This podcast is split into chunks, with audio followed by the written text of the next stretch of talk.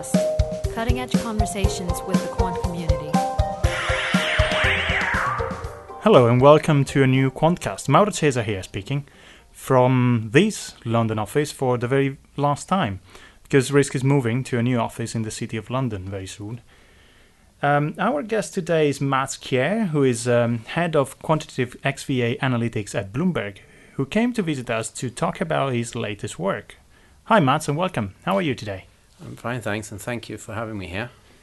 Mats, you, over the uh, past 10 years, have been one of the leading experts on valuation adjustments for derivatives, and indeed one of the most prolific authors on the subject. Uh, I'm sure you'll be pleased if I also remind our listeners that you, um, together with your co author at the time, Chris, uh, Christoph Burgard, um, thanks to one of your previous works, um, you were named uh, Risk Quant of the Year. That was 2015. Um, now, your latest research paper is titled In the Balance Redux. Uh, the title is an obvious reference to your uh, 2011 paper In the Balance, which became highly cited in the field. Uh, the new paper is online uh, on Risk.net, obviously, and uh, it is printed in the November issue of Risk.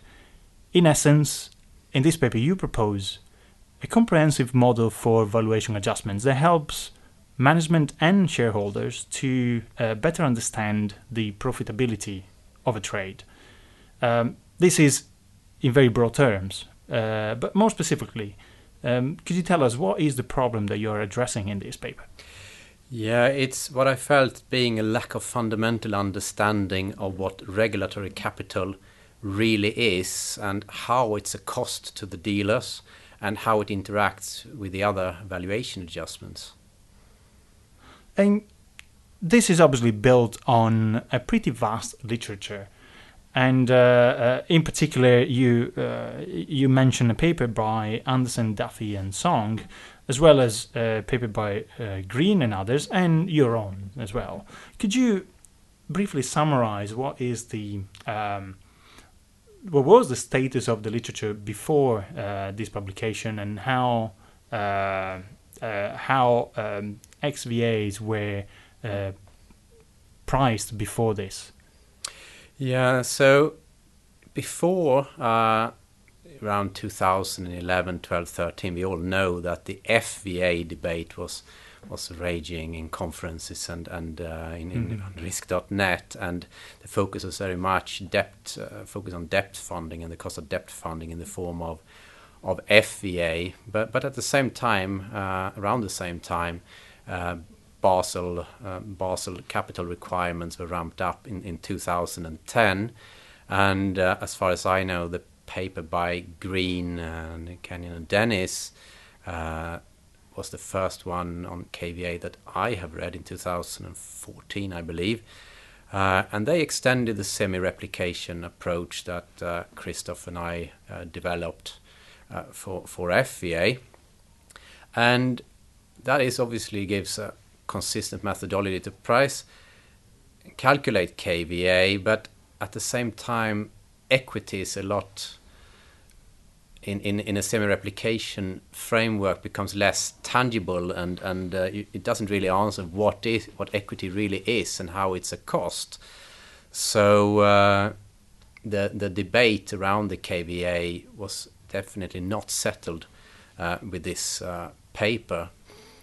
So I myself didn't start looking into KVA until around 2017, and I was in the context of planning to add it into uh, our new Bloomberg Mars XVA product uh, that we have been developing and we're now coming to to the to come to KVA.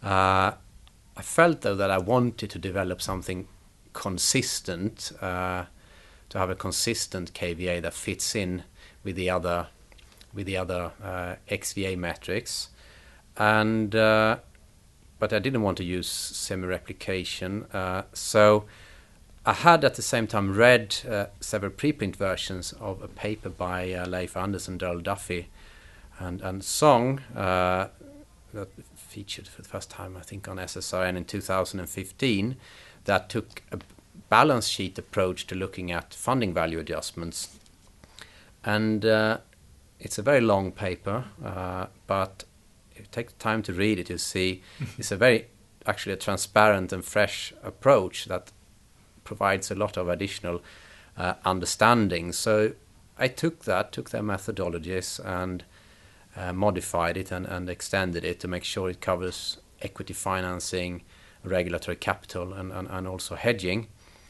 And once that was done in, in a single period setting, I extended it to continuous time because you need a continuous time model if you want to have something that can run in, in production. And uh, yeah, I'm proud to say that uh, the resulting work w- was released in production in Mars XVA just last month in, uh, in the Bloomberg product. Uh, would you say the main contribution um, to the literature with your paper is um, going from discrete to continuous time? Is it a fundamental step? Uh, that is part of it, but I think the, even the single period model makes several contributions.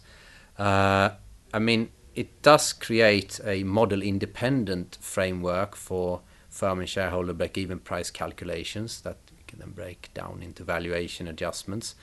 But even if the assumptions are so very different from uh, my earlier papers, I use PDEs and, and, and similar applications, uh, those earlier results are actually special cases of, of this model, which is which I find uh, very interesting. And I also think that, at least for myself, this led to the realization that KVA you could be renamed an equity funding value adjustment. So, what are the main results that you found uh, by looking at the problem from this viewpoint?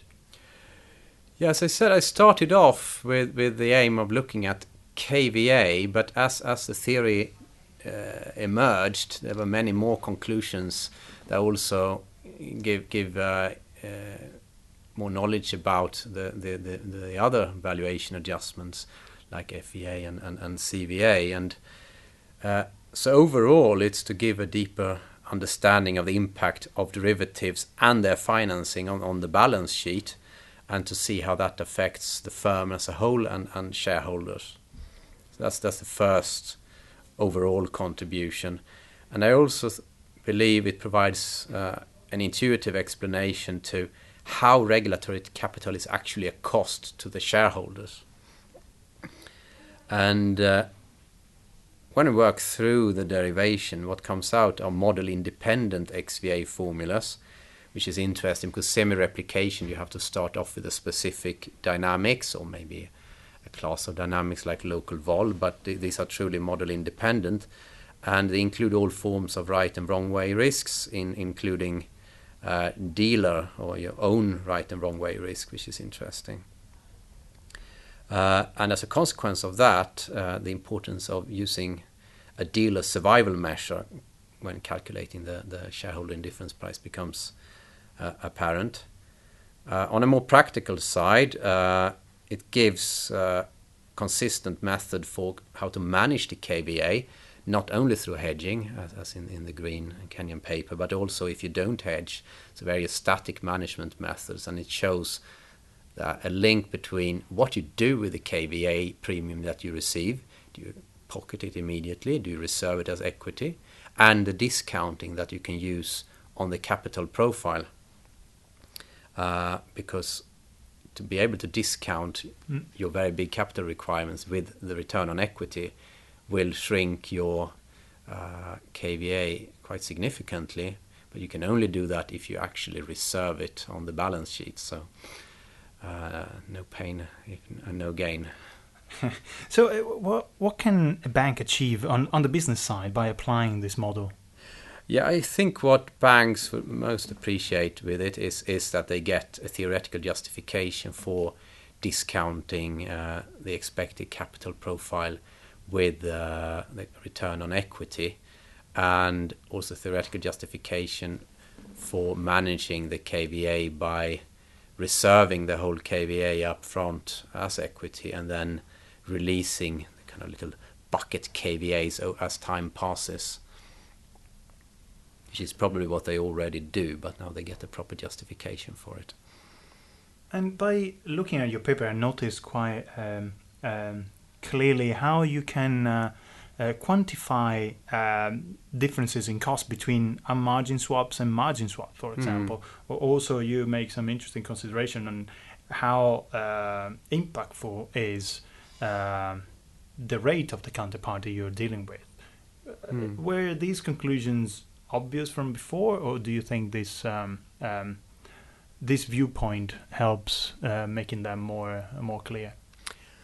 I think that banks that are already calculating some form of KVA would all use an expected capital profile, and all these uh, features, uh, such as the credit rating, which enters into the risk weight, uh, and and the margining, whether you're margined or unmargined, uh, features into, into the exposure at default, they would have seen seen that in their own calculation, but for the wider uh, financial community that are currently not uh, calculating these metrics internally, they probably had an idea of the direction that yes, it's worse, capital is worse if if you're not collateralized, but not by how much.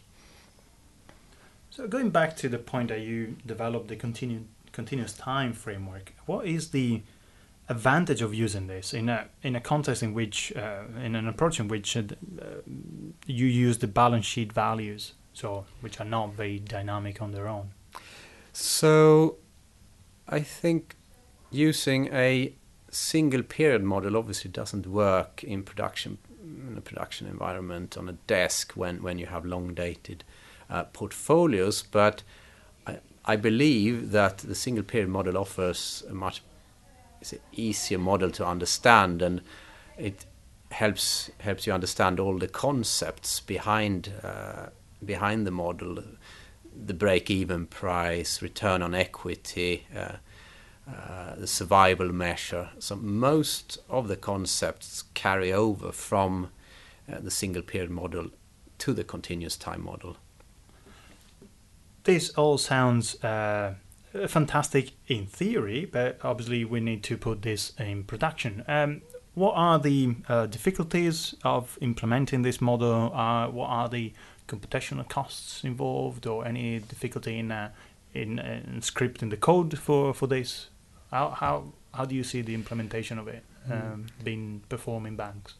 Yeah, so the main uh, difficulty when it comes to implementation and calculation is to calculate the expected capital profile itself.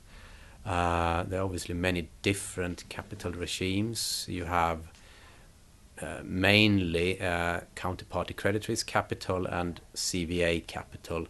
On the counterparty credit risk capital side, uh, if you are on the internal model method, it you cannot calculate the capital requirement exactly because that would require a nested Monte Carlo. No one would do that, so you need some form of approximation. Uh, for the SACCR, uh, that is simple enough to actually calculate exactly uh, within a Monte Carlo simulation, and, and that's what we do in the Bloomberg Mars XVA solution. Uh, it is a little bit tricky still if you have exotic trades that are mm. Scripted in some scripting language because you need to somehow extract metadata about your, your position. So there are a lot of practical difficulties there. But from a quant perspective, the main challenge is in calculating KVA on the CVA capital. Uh, so in the new Basel III framework, for instance, uh, you have the basic and standardized approach. The basic approach is difficult because it's a dealer level calculation. So you need, if you want to do it exactly, you need to load up your entire derivatives book in memory and run a simulation and calculate uh, SACCR exposure at defaults per path, Monte Carlo path, uh, and a netting set, and then aggregate it up accordingly.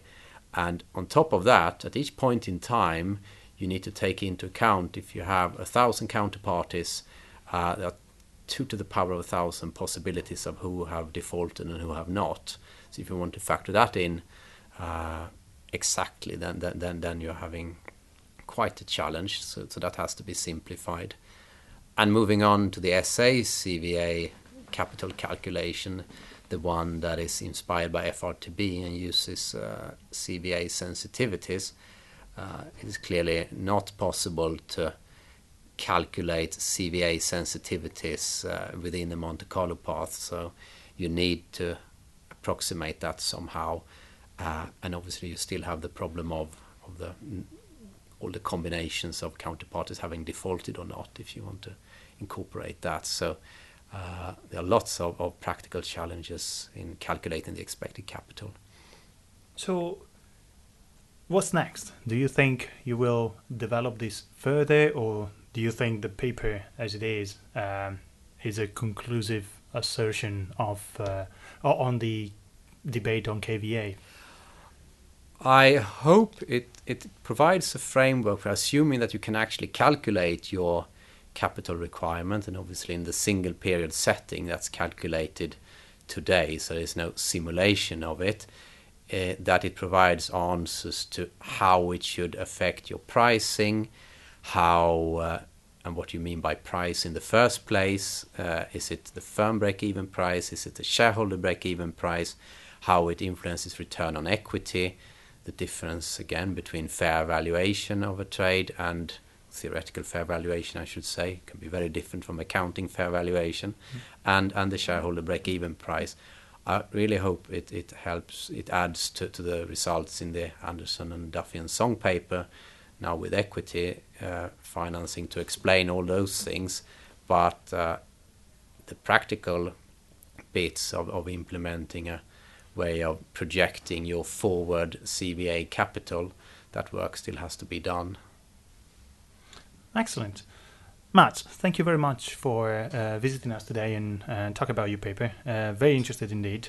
Uh, these were all the questions I wanted to ask you, so thank you again for coming, and thanks everybody for listening.